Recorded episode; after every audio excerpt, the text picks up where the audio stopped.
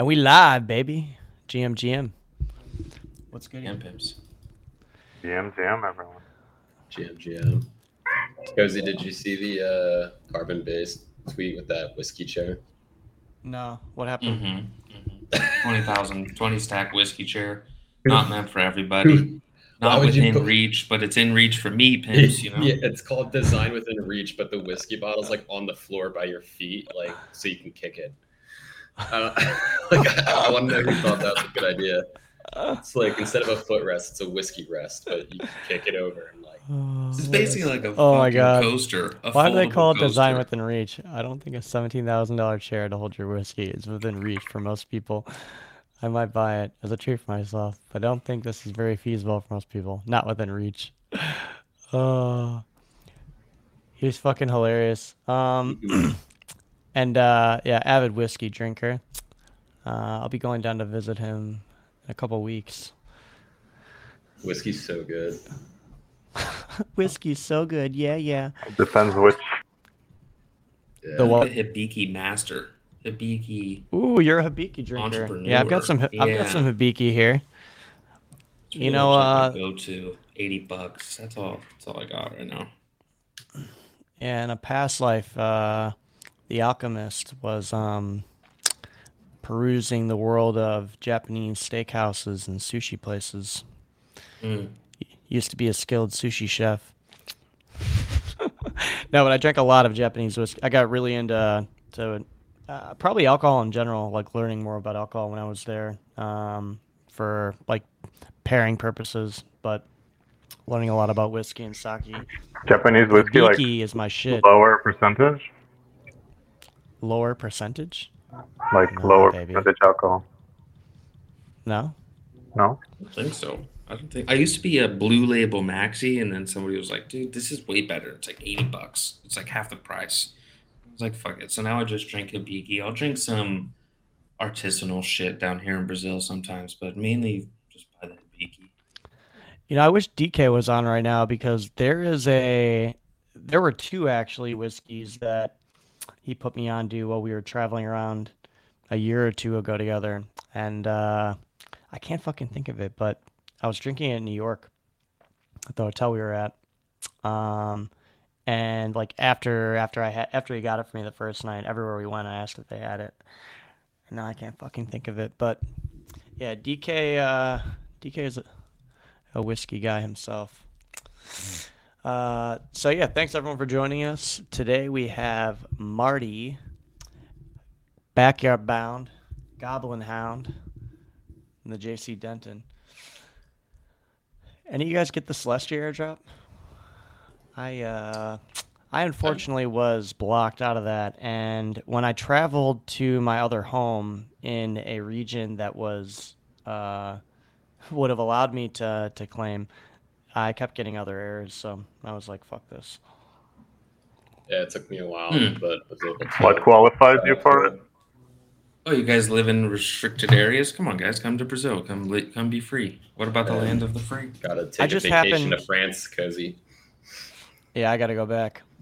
Um, You got to go know, riot. You know, you it- got to go it's- riot to join French to get your Frenchmanship. as much shit talking as there is about like France and French people, uh, I loved like being in France. It was it was probably one of my favorite like countries I've traveled around. Uh, nobody was an asshole like the stereotype that French people are are The assholes. food was foreigners. good. Yeah, the food was great. amazing. Food is unbelievable. Um, uh, all of the the, The old world, museums, like, all the cities cool. fucking.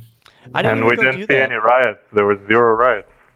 Yeah, I didn't. I didn't go to any of the museums inside. I was outside the Louvre, um, just because I was busy with work stuff when I went the first year, and then, um, when I actually had time to myself, it was outside of Paris when I was traveling around. But yeah, I enjoyed like pretty much every city that I was in.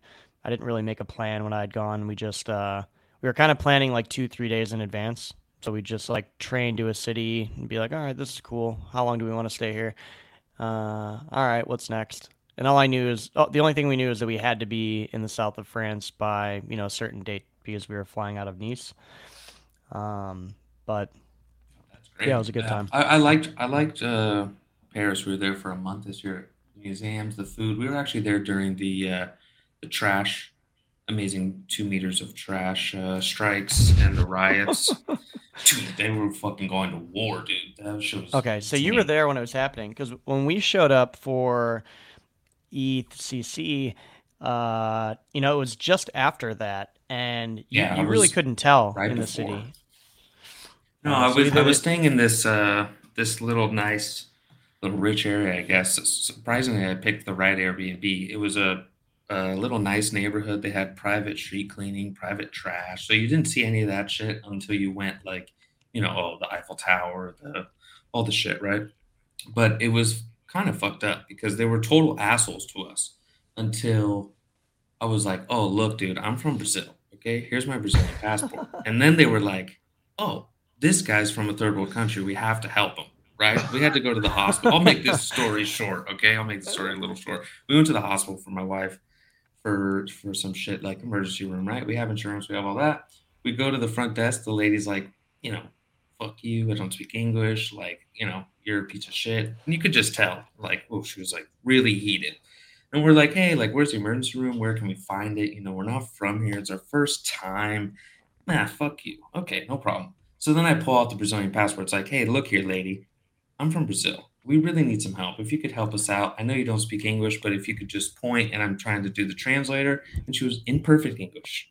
Oh, you oh, yeah. sweet, just sweet go poor down person. there. Go you. down there, make a fucking left, Yep. make another left, and there's the front door, and that's where you need to be. And I was like, I thought you didn't speak English, you motherfucker. And then I walked outside.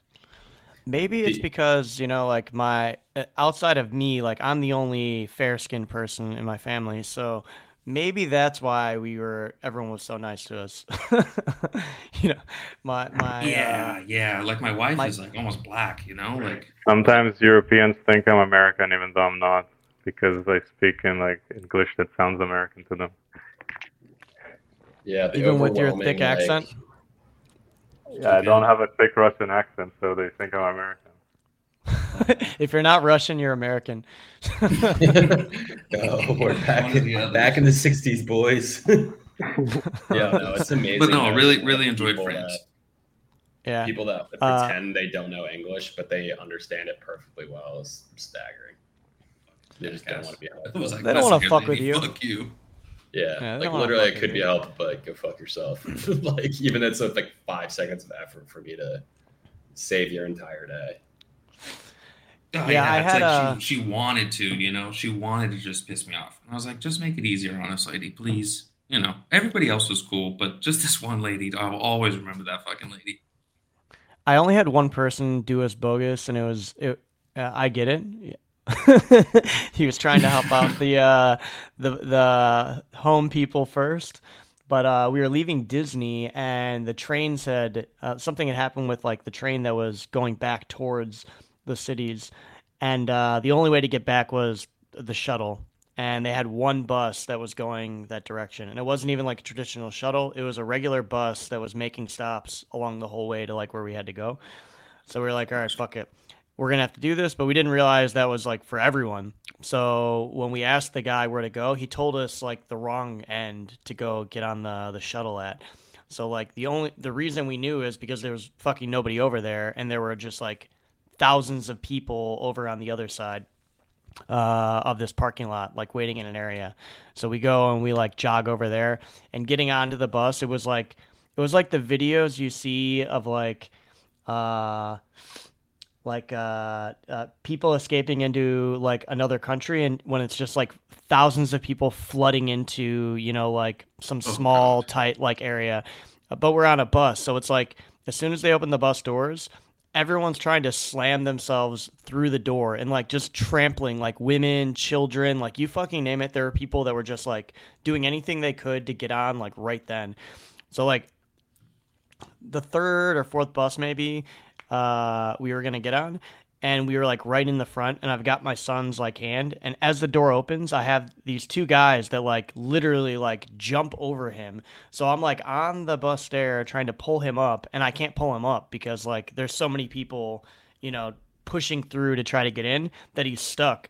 So I just like freaked out and I started pushing people, like literally Like, shoving yeah, them I'm, off the I'm bus. strapped, bro. I'm strapped, bro. Better back. I up. wish if we were here, yeah, that, that would have been the case. But guys. I'm gonna get the fuck back right now! Get the fuck back! This is Everyone my off the bus. bus. it's my bus now. Single Oh. file line. It, where, Women this was at Disney first. Paris. This Disney. is at Disney Paris, yeah.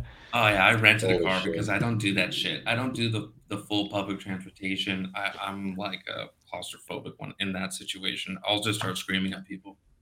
Well, the train infrastructure is fucking amazing there. Like, uh, I don't know if it's like the, uh, I don't know if it's like that throughout all of Europe, um, but at least in France, the uh, like long distance city to city train system was like second to none. Um, All Europe's pretty good, pretty good. We did all, all the interior. Yeah, It was good in Spain too. yeah. the we first went, class uh, trains Paris, are, are nice. Love it, love it. First class, loved it. Germany's trash. Yeah. Public transit. I've heard that They have actually the from a few Autobahn, people. they have I've, I've heard that their their trains are like really trash there. That they're like not on time at all. That like they sell your seats. Like you know you get on and there's like, um, yeah that that was not the case on uh, French trains. You know like they were they were pretty on top of who was who was on after you were on and if you're in the area you're supposed to be in. Um, and they didn't wait for fucking anyone. Like the train was showing No, up. dude, if it, no, if it was no. early, And there's nobody to help you. Too. Yeah, nobody's to help you. You just got to get on. It's so funny because it's the Schengen area, right? So it's supposed to be freedom of travel, right? And we're going from Switzerland to Italy, and there's like customs boards the fucking train. And I'm like, hey guys, I thought this was freedom of travel. And I was like, just being a jackass, right? And they were like, oh, your passport, please. And do you have anything to declare? I'm like, of course not, bro. Here's my passport and my wife's passport. And I was like, come on, guys, what happened to the freedom of travel? And they were like, fuck you. like, we can do whatever we want. I was like, they must have been looking for somebody, you know? Says right here we can do whatever the fuck we want.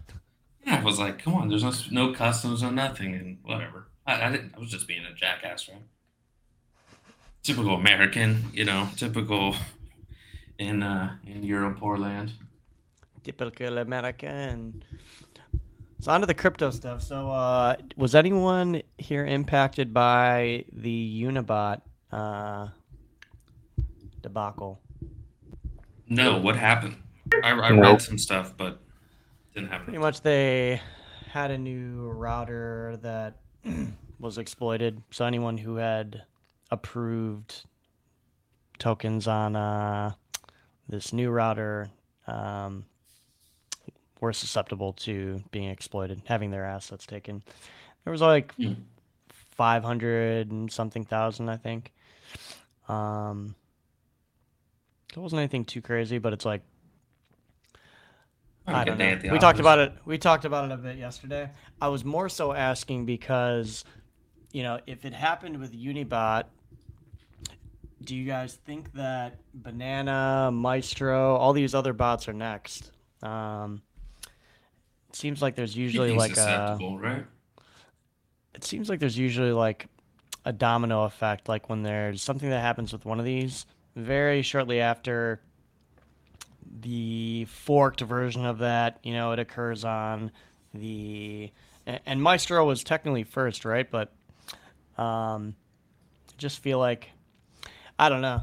If I were if I were a young degen looking to snipe the hottest assets, I may want to just use Dex Screener and uh, and a fucking Dex for now versus uh, using a bot, but to each their own.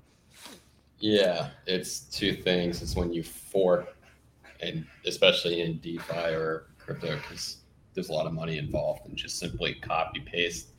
You don't understand the code and where the holes are, and you get that Swiss cheese problem where like you remove something or add something, and because you don't understand the code, you break it or you leave the security gaps in there, and that's absolutely an issue. I mean, by far. But also number two is like, dude, you don't know who's making these Telegram bots, and it doesn't have nearly the same. I, you're get. I think you give up your seed phrase, right? Like you, you're giving up wallet control for the Telegram bot to to do the trades for you. And who is the? I don't know. It's like people sending nudes on Snapchat back when it, at least when it first came out. It's like every dev that's working on that product has access to the servers and like in Snapchat's case, like, dude, they see everything and there's probably no protections. And when you are a dev working on a Telegram bot, like you're almost certainly going to have access to everybody's wallets. And if you're putting your like anything more than like one ETH on something or like like something that you like can't afford to lose, you're you might not yet be ready for the on-chain degen experience. I think You gotta treat it I- like gambling. You do it until you win, and then you stop and you wait until something big gets exploited, yeah. and then you go in again. like Until there's some kind of tech Like where you can martingale strategy. guarantee the security, like like encrypting or something. I don't even trust it. it like because like you don't know who's making the Telegram bots. They could be living in a place where five dollars is like a week of food. And if you Yeah, I would say, like, putting, that's the biggest thousands thing, of right? Dollars, and there's thousands of you doing it. Like 500k could change that guy's life, and all you had to do was write a Telegram bot, which is a joke, and some like API calls to different like RPCs or exchanges. So that's yeah, I would say on that's the biggest thing that like you don't know um like who is creating these in a lot of instances. And because of that you don't know the way that um the key pairs are being generated who has access to those if it if it is stored like if those pks are stored on a server somewhere. In most cases they're not right? They're they're determinis- deterministically generated and they probably operate like most non-custodial wallets uh, where you know the the team behind the project has no idea like who is uh, uh, like what person is actually creating a wallet or what addresses or public key is tied to that. Um, for them, it may just be like I don't know in a in a like banana bot case, right? Like it may just be like a user ID number or a Telegram user ID number, um, uh, versus like uh, an email address or or something else that some of these other platforms may be using. Uh, all just seems like a a- fucking mess when you give up control, right? Like, oh, once you give up the seed phrase, once you give up your access, then what's the fucking point? It's not a centralized thing, right? It kind of defeats the whole purpose. Yeah, my my kind of take has always been like what Denton said. They're like, you know, these are tools, right? And like they they serve a purpose, but um, they're not wallets themselves. Just because they provide a wallet for you to, you know, do some function doesn't mean that you should replace your traditional wallets or custody solutions for this.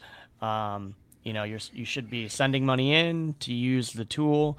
Once you're done, removing it from the tool, uh, which is cumbersome, but you know th- I think that is like the trade-off that kind of should be made. Like, you know, you're adding an extra step, you're taking away from the user experience that you could have uh, in order to ensure that your funds are safe, right? Um, and it's always in hindsight that you're like, fuck, I wish I would have done this. It would have been so easy. It would have been an extra 10 seconds, you know, of my time. But in the moment, you're always thinking, you know, I can't waste 10 seconds, you know, oh, like this new shitcoin is going to be up 5x before I approve a transaction if I'm sending money around. And um, I found that it's just not worth it. What I said to someone on Twitter is like, uh, it's not that people that aren't using these don't do things on chain.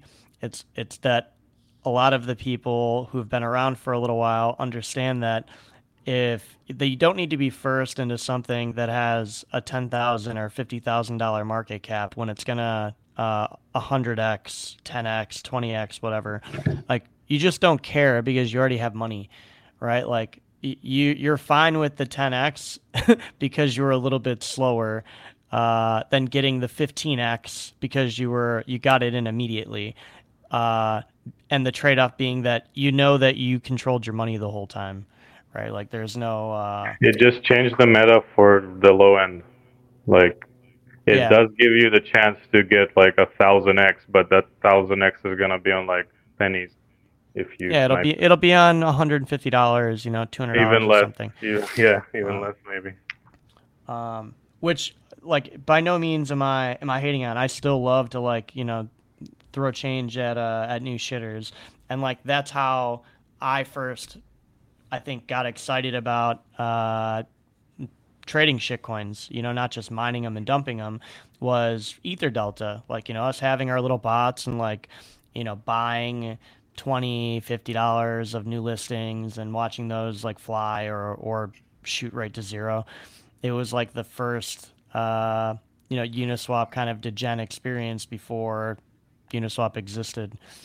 Um, so yeah, like I, I'm totally right there with everyone on like having ways to to, to be first into things with no liquidity. But um, you should always be conscious of the non-zero chance when you're using tooling you don't fully control that uh, there are things out of your control that um, could result in loss of funds. It's like why a lot of I think protocols like you know it's you want to partner with people because there are problem spaces that you know there are other groups that have more uh, background or have gotten further in uh, that it would be best to lean on or you know work together to build something. But the part that sucks with a lot of partnerships and integrations is you're now relying on some third party, so you're now exposing your users or your protocol to third party protocol risk, right? Like, um, so it's like a lot of there's always this balance between like building things in house so that you know that if something goes wrong, it's on you and it's contained, and building something that's intertwined with another protocol because you know that you know if there aren't certain safeguards in place or if uh, you know some zero day event were to occur that um, on their protocol that it's also like your protocol that's suffering the loss that's my tangent on that Yeah, no thanks, no thanks, no thanks on any of that. Right? I never, I never did any of these Telegram bots. I never did any of that shit. Um, even now, we're trying to limit all counterparty risk that we have on centralized exchanges. So for me, it's always a no. Uh, there was also the Frax DNS hijacking yesterday. Um, I didn't catch. I, I went out. To, I was out trick or treating, so I didn't catch up on if any funds were actually lost from it. But you see that happening every once in a while. Um, there's another protocol called Onyx that lost like 2.1 mil um, in a hack. There's just always stuff popping off, but the the bot one worries me because it's something that is how's the best way to put it? I don't know, easily accessible and and uh, tooling that like um, retail would use more than like something like Onyx that nobody's ever fucking heard of. But like a DNS, a DNS hijack could really fuck over a lot of people Totally, that use the totally. front end of some website. It, it yeah, worries. yeah, like the curve one was pretty bad. I think It's such a like it's it's it's such a like how do you even call it like a bottleneck or something like because people don't pay that much for DNS. The DNS companies don't really provide you like a premium service. Like they treat you as anyone else. Meanwhile, there's like billions of dollars on the line. Yeah, they were able to fix it pretty quick. Um, I want to say it was like two hours maybe um, that it took them. But yeah, I mean that kind of shit is uh, I've seen like dangerous. I've seen sites of like uh, like smaller cap coins get taken down because people just report them, and the DNS company just takes it at face value that like the people reporting are on it, and then it like takes like a week to solve it. It's, it's really retarded. They got this solved pretty fast. Um, yeah, good to see. They've uh, they've stood the test of time. They're they keep chugging along. I've always loved Frax. What else popping off? Uh, we got Solana. Solana DVA, pushing. Yeah, soy, Sol- Soylana, Soy, FOMC. Solana manlets fucking rejoicing. Oh, Listen, I got the uh, Solana Yes. phone. I got the Solana phone when it was new. It paid for itself more than two times over now because of the free mints you got with it. with the airdrops. Yeah. Were you uh were you practicing the ABS strategy? Always be selling. Uh, well, I've held it until now, so Not the that's how- Solana. I mean, uh, Oh, the NFTs, yeah, yeah, hundred percent. I was gonna say I want to see some of those. uh Horny. He's like, Ants, I'm really waiting for Solana to be forty dollars to start bull posting about it again. Shake my head. Yeah, everybody's talking about Solana now, right? So local top soon. let uh, no, my whole let- thing is if let FTX Ansem isn't dance for a fucking couple selling though. into this, yeah, yeah, let it let it have some wiggle room. But if Galaxy and FTX aren't selling into this rally, and they're gonna come back and oh, we're fucking diamond handing this shit, then they're they're are insane. This is insane. Come on, guys. You guys have to pay back creditor creditors. You guys should be selling into this rally, no doubt. The, well, there's the zero chance bans. that they're going to, um, they're going to, you know, decide that they're going to keep it. Like they have like 10%, over 10% that they need to unload before, when is it? Uh, 2000 and, is it next year, 2024? Or is it longer? I don't know. They have, they have over 10% though that they're going to have to liquidate. Now, whether like, uh, I, I, don't know how Galaxy would get out of that either. Um, they're kind of beholden to paying back their creditors, and I think they would just get a fucking order to liquidate all those assets. Yeah, they should just yeah, that's the whole thing. They should be TWAPing the top, but TWAPing out. You know, they need to be getting out of these positions to pay back creditors. If I, I got to go look at the original numbers when they put them out of how much coins they had at on what days, and then go do what it's all worth now. In theory, they haven't sold anything, right? Then I, I the hole wasn't. I, it's not insane. the hole was fucking big, but if if shit's back, then like it's not totally out of the question that they could even be somewhat close. I got I got to do the math before to back that one up, but that's my uh, redacted theory right now is that they're getting close. Getting close to. But you got to pay to solvency, and but they got to Ah, pay gotcha. John Ray the third and his bills for seven years, right? So ten years. He milked Enron for seven years, bro. That guy's like the best to ever do it. Yeah. They're so done. Imagine Um, having two fucking jobs your whole life, Enron and FTX. That's it. Not your whole life, but you know, for the most most of your adult life. And imagine those being the two. Like, what an absolute legend. Yeah, he's gonna. we need a book. We need a fucking go get a biography on this guy. That's that meme where like you know the little the little girl sitting on the dad's lap and she's like, "Daddy, why didn't you go to blah blah blah blah blah?" And uh, he's like, "Well, because I I only had two jobs. I worked for FTX and Enron." And the little little boy's like, "Fucking legend." Yeah. Fucking legend Fucking legend. of that. I um, I I I can't help but like, as much as I want to support, like, uh, I should frame it this way.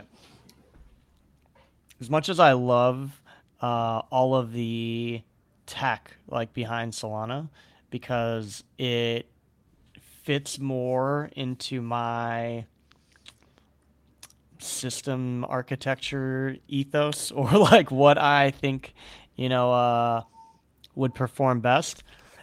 But what people fail to understand is that like that stuff doesn't matter. You know, like nobody cares about that. Nobody cares about I shouldn't say nobody. Retail doesn't care about the things that we think they will care about. Then the things that we think would matter. Like, well, it's really fast and it's really cheap. And How you know, it fast? can they don't uh, care. so fucking fast, bro. this thing can process so many transactions in a block. Um, that um, we, we've seen it time and time again, right? Like history doesn't repeat, but it often rhymes. And in in crypto's case, it just has a different ticker. Um, and you know, I was a big supporter of like the Bitcoin forks when Bitcoin forked, and not because I like aligned with that group of people. I probably did more than the the small blockers because they're commies, but um, more so because I I believe in the idea that of open like permissionless systems, and if you if if Bitcoin is what it is described as in the white paper, then forking should be allowed and should be encouraged because like we should be encouraging experiments and having the best one like win. Uh, was always kind of my my outlook on it. So I had a lot of hate in the 2017 like time period cycle because I was a, a huge supporter of like that fork happening and the reasonings that you know people who are really into Solana, the things they care about are the same things that I care about and that I cared about. You know, I, I thought for this to be money and for people to use this, it has to be cheap. It has to be fast. We have to be able to use this as peer to peer cash, just like it says in the white paper.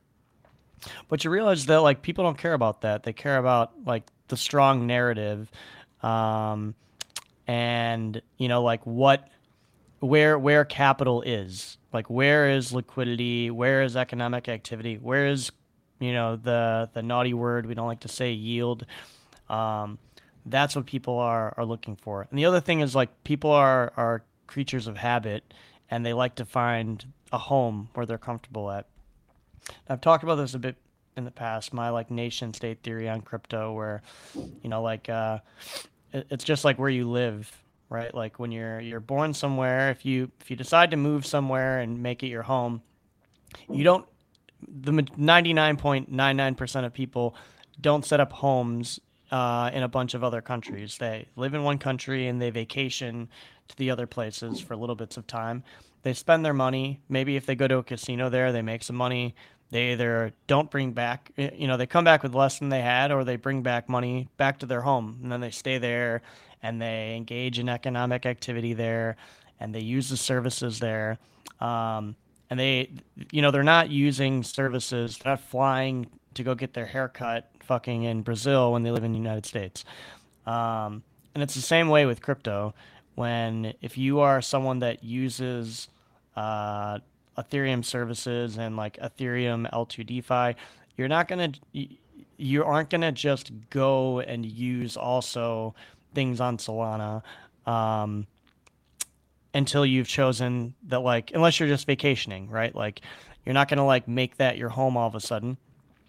Um, and because there's so much, like, I think people like forget that part of it when they uh, are making these theses about like tokens that are not BTC or ETH moving into BTC or ETH's position.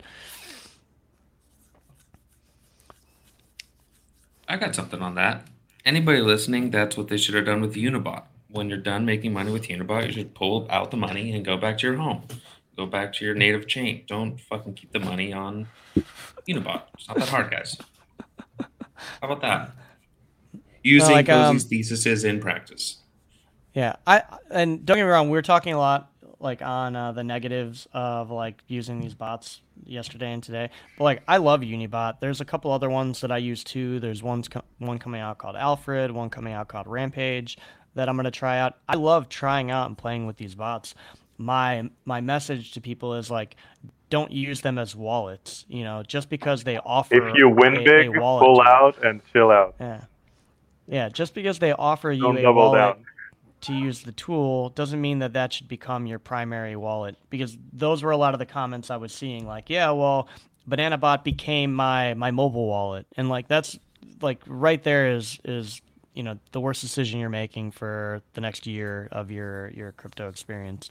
Um like it shouldn't become your wallet your mobile wallet. You should still have a mobile wallet and you should be sending money to the bot to make your trades maybe it's for a few days you keep it there. Maybe you're in and out and you're you're a spastic trader like myself and you know you're pulling money out after uh, an hour. But um uh, you know you should be using it as a, a secondary tool because um, there are tons of advantages you know like the sniping the mev protection the the copy trading you know the front running. There's all these features that you aren't going to get from a traditional like dex trading experience that you can get on there. Um, so the UX is like great for them. For like the UX is great using these bots. Um, the problem is the the the comments I've been seeing on well, these are these are now wallets for people, and like you know it's just not what they are. They're not a wallet. Um, Can't fix stupid, yeah, Cozy. Can't fix stupid. Yeah, thanks for coming to my TED talk. um, what else is going on? Um, there was one other Got the that- talk later, so let's let's leave Vault talk on the shelf until uh, a little Yeah, bit yeah. later. You guys are around 2 p.m. Eastern. Be talking balls. Oh, future futures comes to uh to New York on Coinbase. Coinbase. What are your, what are your thoughts on that, uh, Marty? Or is New York Can't- back, can't baby? you- I don't know, but I don't get it. Can't you already just trade CME? Uh, I don't New know if you can in. I don't. I don't know if you can in New York. Of course you can. Of Can course you? you can. That's where all those pimps trade is on CME. Retail? It's it's. Uh, you need like two thousand bucks or something to trade futures. All right, I didn't know if they had it uh, accessible to retail in New York. No, I think you really have to. Weird. It's not as easy. No, it's not as easy, right? I think you have to go through your account, your not on like Robinhood, but on like TD Ameritrade or Schwab or whatever, and you have to apply or whatever, prove that you know something about futures and options, and then you can get um, access to CME futures. But yeah, I mean, it's it's not easy, right? So if you can just go on Coinbase, I don't know, make you know, take a photo of your ID, upload your phone bill, whatever, and in like five ten minutes you could be trading futures. Then that's just another tool to add to the toolbox in terms of trading um, instruments to trade. But I, I really think it's like two grand to trade futures. I think it's twenty five grand for day trade limit, but I think it's and there's no day trade limit on futures. So day trade limit for stocks is twenty five k, but I really think it's like two grand or something to trade futures on CME. Maybe the margin requirement's a little bit different. Maybe I'm talking out my ass, but um, yeah, it's just another good product for the good old people of New York that have access to nothing. They don't have anything. Dudas from the block, absolutely ecstatic right now, screaming, "New York is back, baby!" at the block headquarters. All the homeless people and immigrant issue that they have going on right now. I'm, I'm good. You know, growing up in Chicago, I had this like I had this deep hatred for New York uh, in my Mhm, younger mhm. like age. I don't know why. It's like there's an inherent rivalry between like who's the best big city in America, um, and yeah. So I, I just like my the aesthetic vision I had of New York growing up was always, you know, what it is: uh, dirty, smelly, Rats big size city. of cats. Yeah, and then I go there when I'm older, you know, instead of spending, uh, you know, significant amounts of time there, and it's like, oh, it's actually a really nice city, except it's smelly, it's dirty, it's full of rats. uh, so I've, I've like, I've tried to stay out of New York other than going for events. Uh, even though like I do enjoy the city, there's great food, uh, nightlife is nice. Um, you know, I don't know what nice hotels. Yeah, you just need money. You just need that that paper, boy. You know, if you go to New York, you got a couple, that fucking couple bucks in your pocket, you're not doing anything. But if you're gonna go spend six hundred bucks on dinner and dude, was thinking- last time I was in New York, I spent like seven grand a night doing nothing crazy, just regular fancy boy shit. You know, nothing like absolutely wild. And it's like Jesus Christ, I could have the same amount of fun in any other city for months with that kind of money. Just that regular fancy boy shit. My You know, just what, what's Oh, uh no. what's the guy's what's the chair? It's reachable or something. What's the name of the chair? within reach. Within yeah, I know it's not within reach seven grand a night for a lot of people, but it's in my it's in reach for me. Whatever the fuck.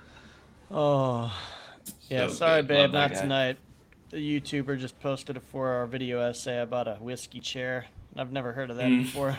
Gonna have to watch that one. Uh, I will say one other thing I wanted to cover uh, that I don't know too much about yet. I'm doing my homework today. I might set up an account for us. Sanko TV uh, over at Sanko Game Corp. Uh, you guys, I know Denton's familiar with uh, with DMT and Sanko. I would assume that you are too, uh, Bathtub. Mhm. Uh, but they have now come out with uh, it, it's kind of like a token gated uh, Twitch platform Hmm. called Sanko TV, and um, it looks really cool. I love Uh, the private website rooms. design. Yeah, I, li- I like the uh, the kind of nostalgic, uh, old school schizo um, mixed with retro video, retro '90s gaming design. Love that. Um, yeah, pretty cool though. Um, if you have not checked it out yet, you know, check out at least swing over to their Twitter, Sanko Game Corp. Check out some of the videos on there they have of people uh, people streaming. Um, I'll probably set it up today, and um, depending on how piping works, uh, we may be able to to cross stream these with uh, with Sanko TV. No, that would Yeah, be they dope launched on there. yesterday. I just looked at it. Looks great. Oh, nice. Yeah. If you're nostalgic for the web of the late 90s, this is for you. I need their minion mascot. Man, it looks like a website I made. I gotta jump off, guys, waifu. but enjoy the show later. Yep, yep. Later, later. Gotta run. Uh, gotta lunch. Peace. I became uh I started becoming a a game dev yesterday, boys. I downloaded Unity. I've got my uh got a cozy VRM up in there. Really what I'm trying to do is I'm trying to import it into I have this VRM model of like my cozy cat and I wanted to import it into VR chat so that I could, you know, be my cozy in VR chat. The problem is that like none of the shit is compatible for Macs, even with the new uh, silicone chips. Um, like none of it is is built for Mac, uh, works for Mac. You have to run like everything in in uh, your terminal for for all the VR chat shit, and then like all the Unity shit that you need to like convert your v- Vroids or VRMs to VR chat models are like uh, third-party plug-in packages that you have to load the exact one to match with your fucking version, and they all have to be aligned. Does it work with Like- Bootcamp?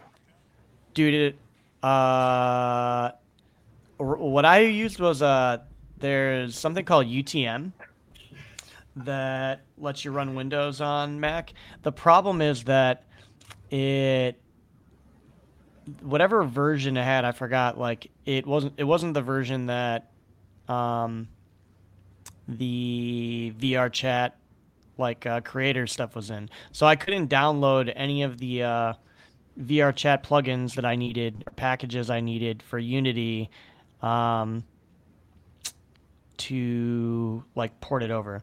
So I spent like three hours last night loading all these packages and like making my character so that it would be perfect and and fit all the criteria to to be imported. And then when I go to like uh, uh, build it and run it so I can I can export it, um, it's telling me like I'm missing packages because they they kept timing out. So uh, if you are a listener, if you are familiar with or spend a lot of time in VR chat, if you have built your own um, Vroids and um, converted them, uh, I will happily pay you to spend an hour of your time. Uh, maybe not even. Maybe it'll take you like 30 minutes because the character's already made. Uh, I could send you the Unity files, and you would just need to fucking run it and export it um, for me to upload. I'm being crippled by my Mac, Denton. Uh, I just had to reinstall Windows on my fucking laptop because it was stuck in the troubleshooting loop of Windows 11. Yeah, like UTM is great on on Macs for for running Windows or Linux. Like you can run like the newest uh, Ubuntu builds and a bunch of other ones they have templates for. The problem is that if you're running Windows, uh, they only provide you with up to Windows 11, and the versions that they provide you, uh, I think, are only the x64 version. And obviously, like if you're using a PC, that will work sometimes, and sometimes it won't. It's kind of crazy that the uh, Unity editor is not Mac friendly. It's Macs are like overwhelmingly productivity tools. Unity is Mac friendly now. Uh, VR chat is not. Ah, got it. I got them mixed up then. Yeah, yeah. Unity Unity has uh, built like a hub and tooling um, to work on Macs. On I got to both, bounce like, to a call actually. It was You're nice good. chatting with you guys. I'm going to bounce too soon in a minute. Is Marty back in Uh, here? Yep, yep. The pimp is back. Um, All right. You can see you check out, but you can never Thank leave. you, everyone. Bye bye. Better Denton. So, how does VR chat in relation to Unity? Because I'm not that familiar with Unity dev. all of the worlds and characters are built in Unity and imported into. Well, maybe not all. I don't know. Maybe there's another um, framework they're using, but I'm pretty sure that all of them are are you know built in Unity and imported there. Um, Got it. Okay. the the issue is that VR chat is only Windows compatible and Quest compatible. Mm, So a lot of the you know um, a lot of the software that they provide for creating they've only put out for Windows because their platform is only available on Windows. That makes it really difficult for the people that you know build on Mac and use a Quest, so they're building for the Quest. Um, and I'm one- I'm one of those people. So yeah, I spent a bunch of time like downloading shit that I didn't need, like updating uh, my .NET runtimes, fucking making sure those were right, getting the right Unity build, getting VRM to VRC converters, like all these packages. I literally spent three hours like researching this and then doing it, and then when I got to the point where everything was done, I just needed to run, build, and export.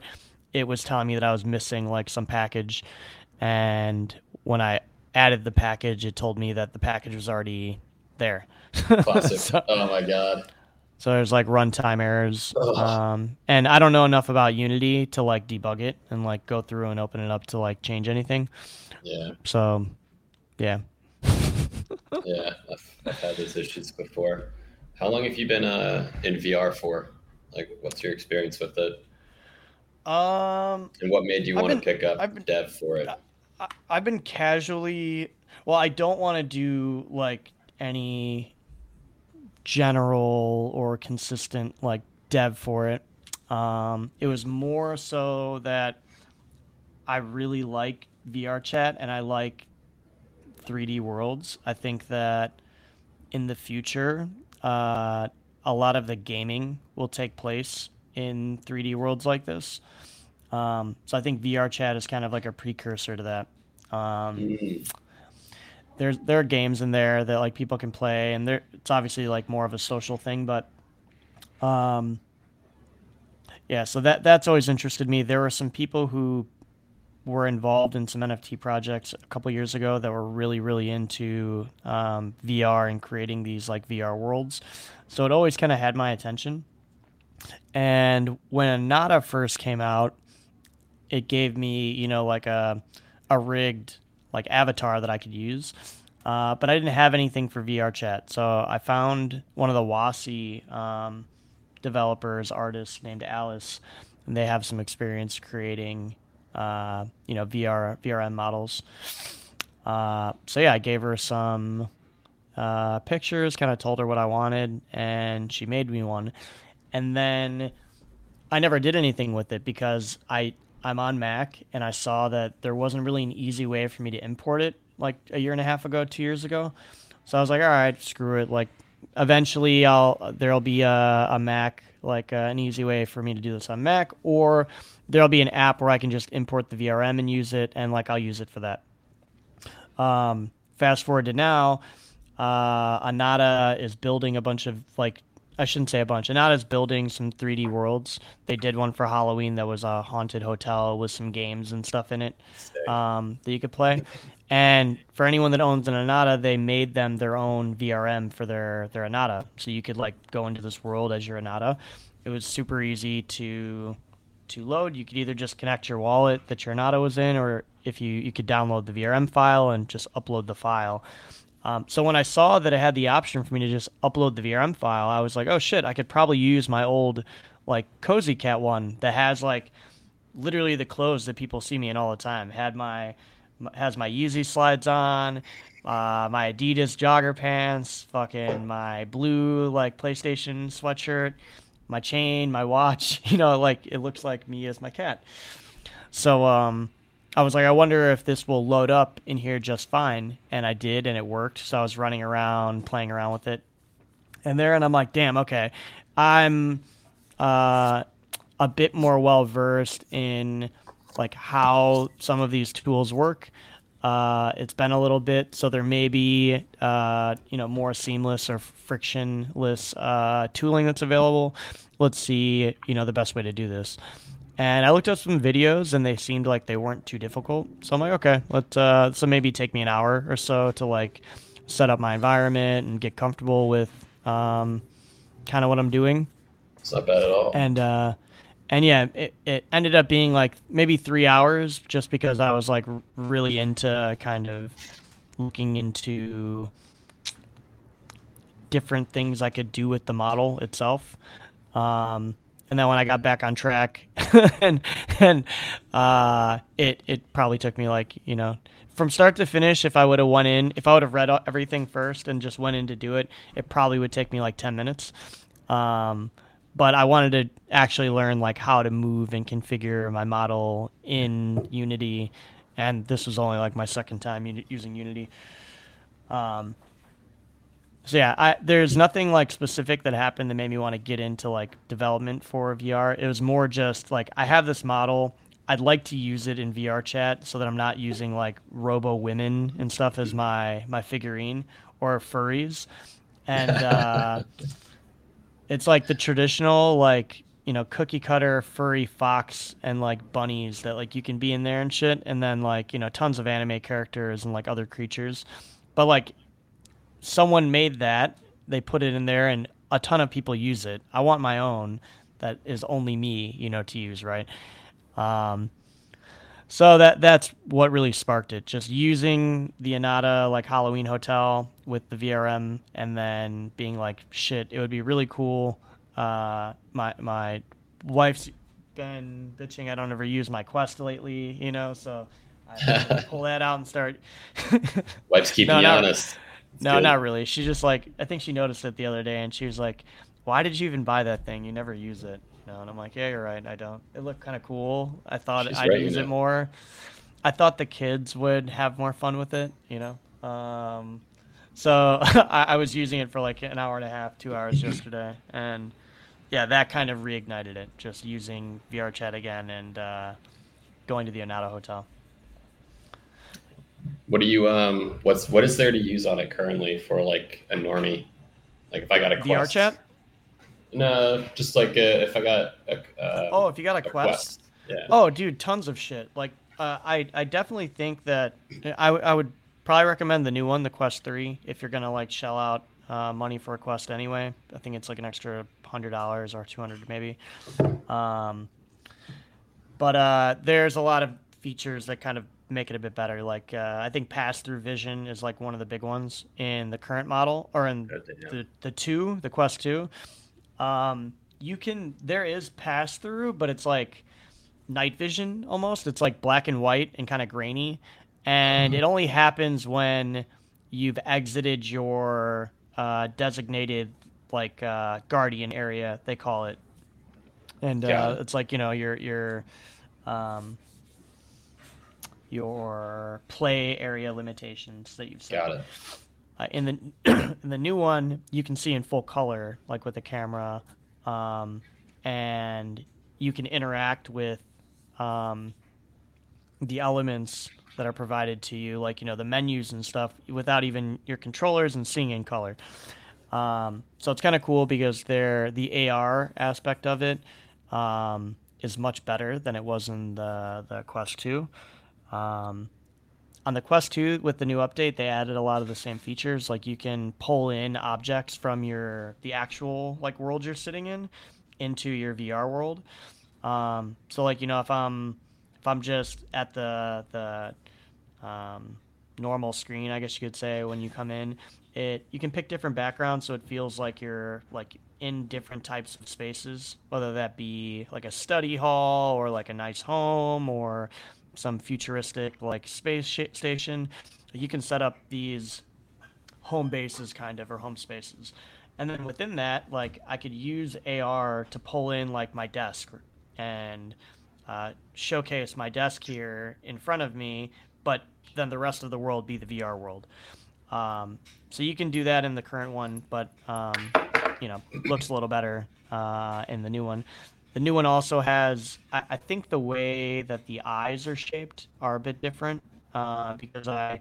One of my complaints for the second one is it's really hard to get it perfectly on your face to where there's no blur from the angle that the goggles are on, um, and that it feels really comfortable on your face and head. And with the new one, uh, the way that the eyes are shaped or located, it seems to not cause that as much. Um, as well as I don't, I didn't see any like light coming through the bottom or top when I was fixing it in certain places. And I like full immersion, like complete, you know, not able to see a little crease of light underneath my my nose from uh, from those. But uh, in regards to like what normies can do, there's there's tons of like um, really fun like free demo games like Iron Man ones, Spider Man games where you can like zip around the city. Uh, there's first person shooters. There's zombie games. Um, there's highly recommend uh, Super Hot.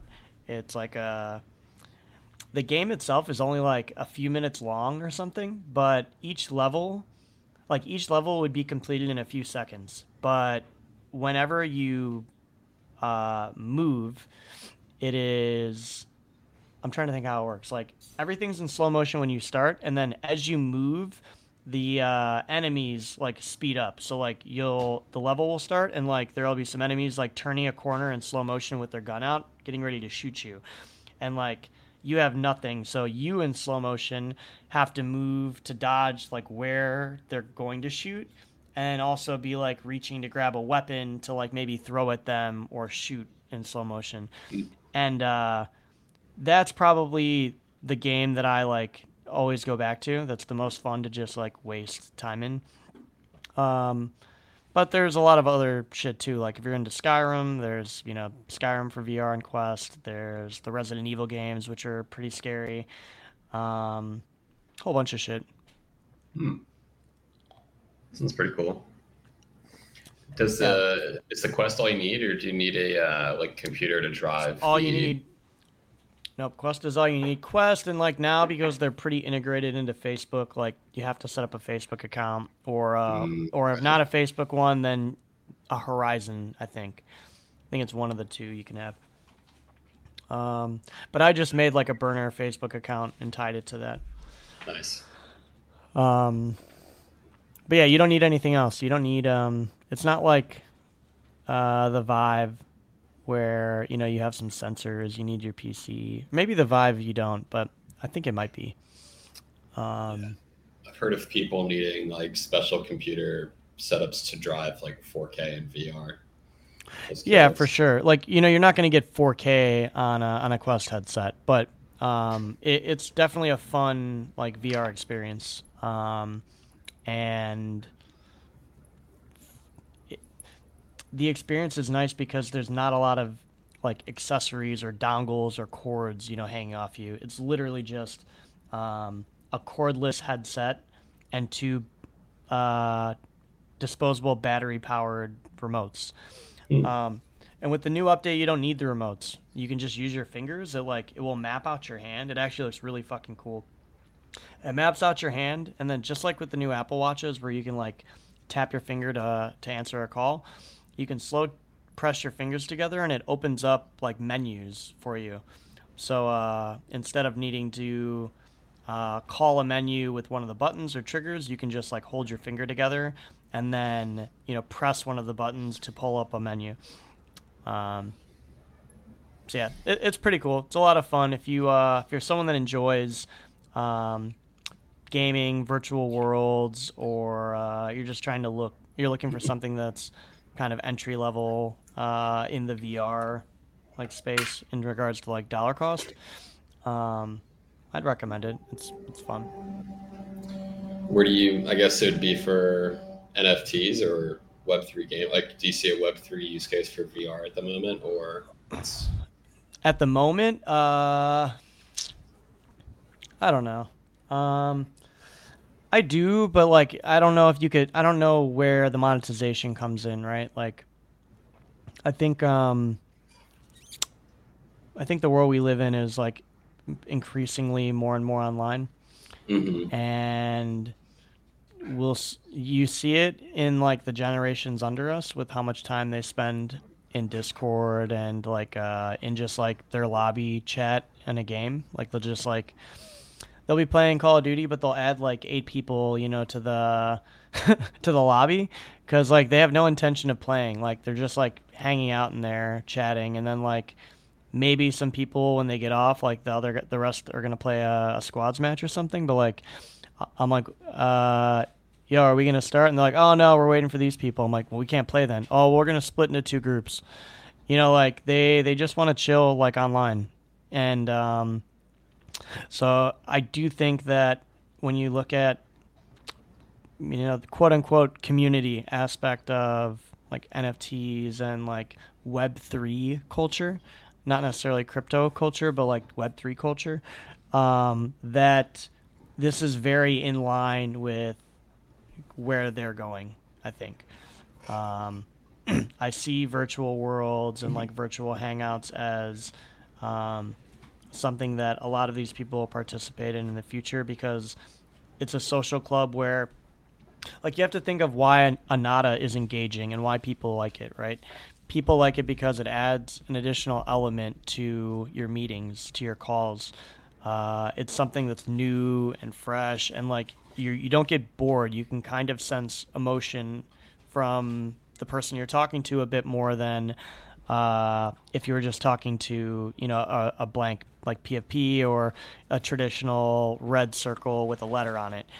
Um, and with like these VR worlds, um, as projects start creating their own like custom social club, I think that like what people treat Discord as now for those types of like NFT projects and like NFT gated uh, DAOs and things like that, I think they'll just use these virtual worlds because like then you're able to actually be in it. You know, you can like check in. Uh, the people that you hang out with and talk to every day in the group chat are there hanging out. You can sit down, chat with them, and it adds that additional element that Anata has added to like video calls. Yeah, I uh, I love what the Anatas did uh, with. I mean, just how you're saying how you use it, right? It's like a 3D VR almost avatar, and it bums me out when in the NFT craze of last cycle, um, how everyone just kind of treated NFTs as like a. I, I think it's an Andy Warhol painting, right? Where it's like 12 the same thing but just different colors, Yeah. and it's it's like there's so much bigger opportunity and i think people try to mix around with like like i saw some 3d kind of nfts where like disney's first nfts was like spider-man by a pool or something. It's kind of obvious someone just like filmed it with a 3d camera and like i don't know. It's like what the Anatas did is like basically let you make it your persona in a way that's really personifiable.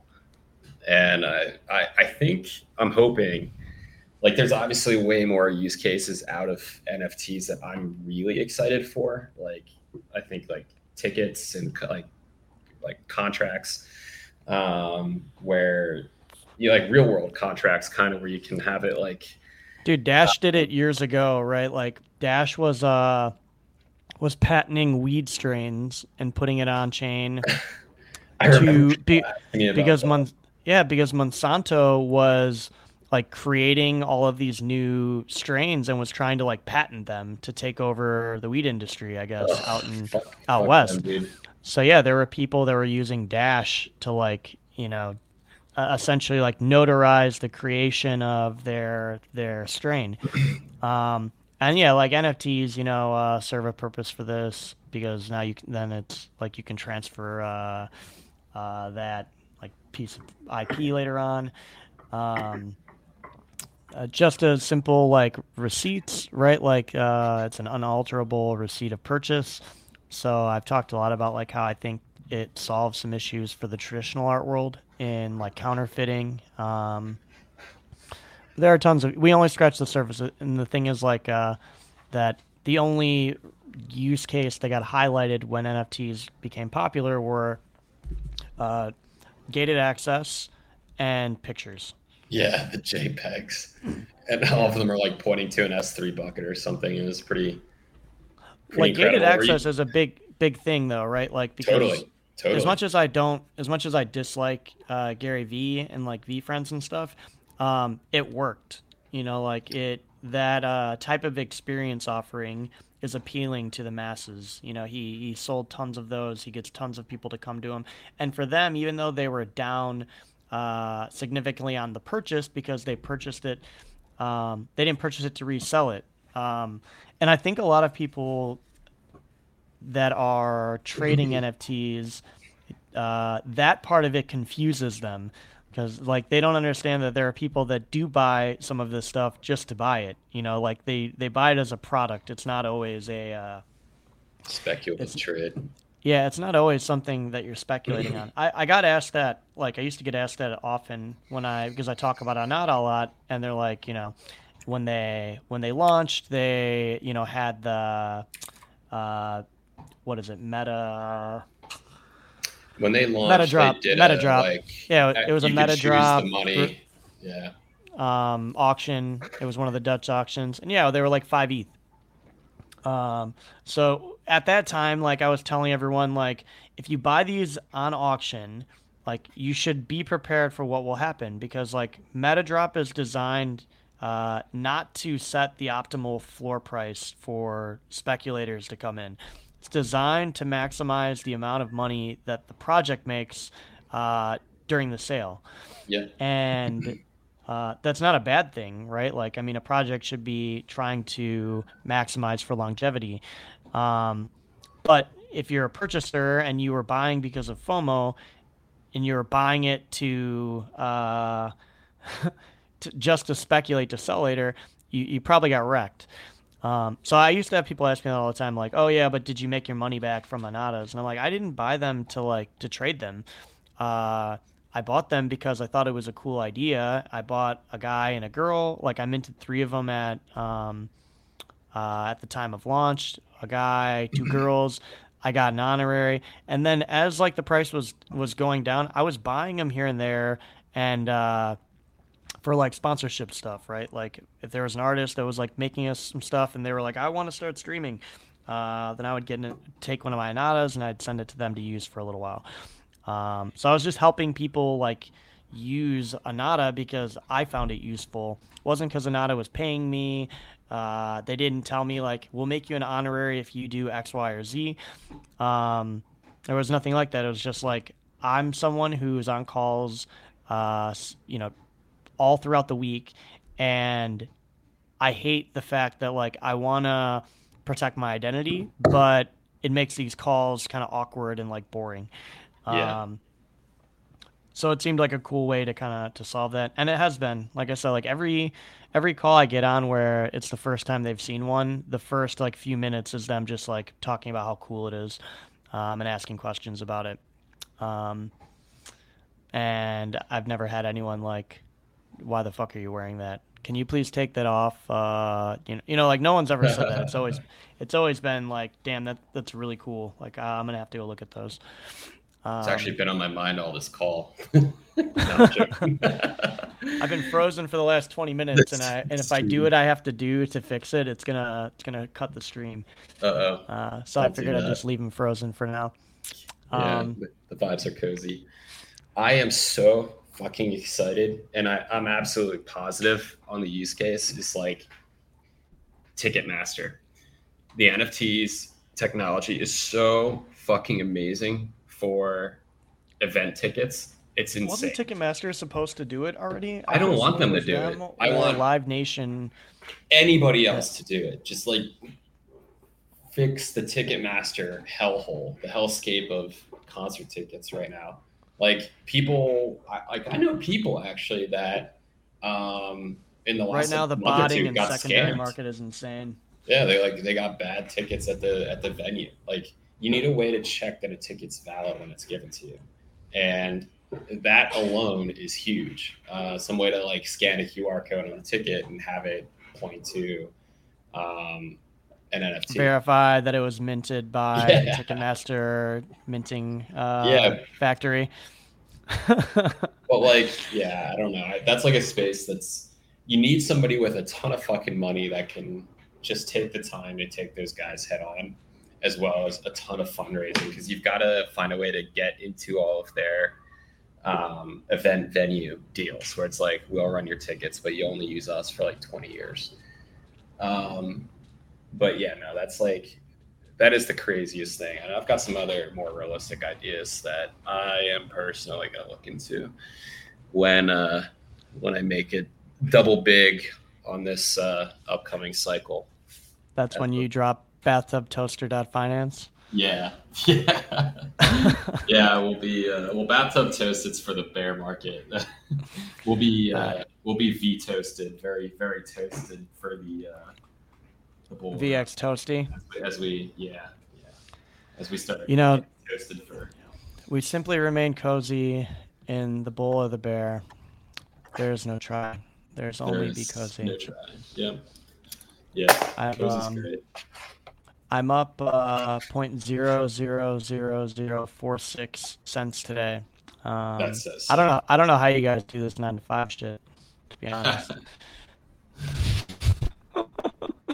All right, uh, let's wrap it up. We're uh, quite a bit over for the day, but it's been a lot of fun.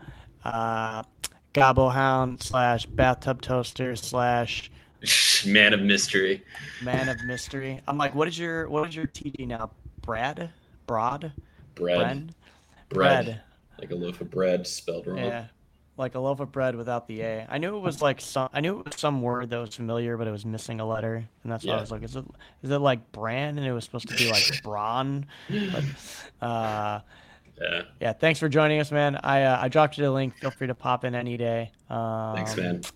I'm going to get some premium shit done and then venture back into the world of uh, 3D modeling. See if I can fix this myself.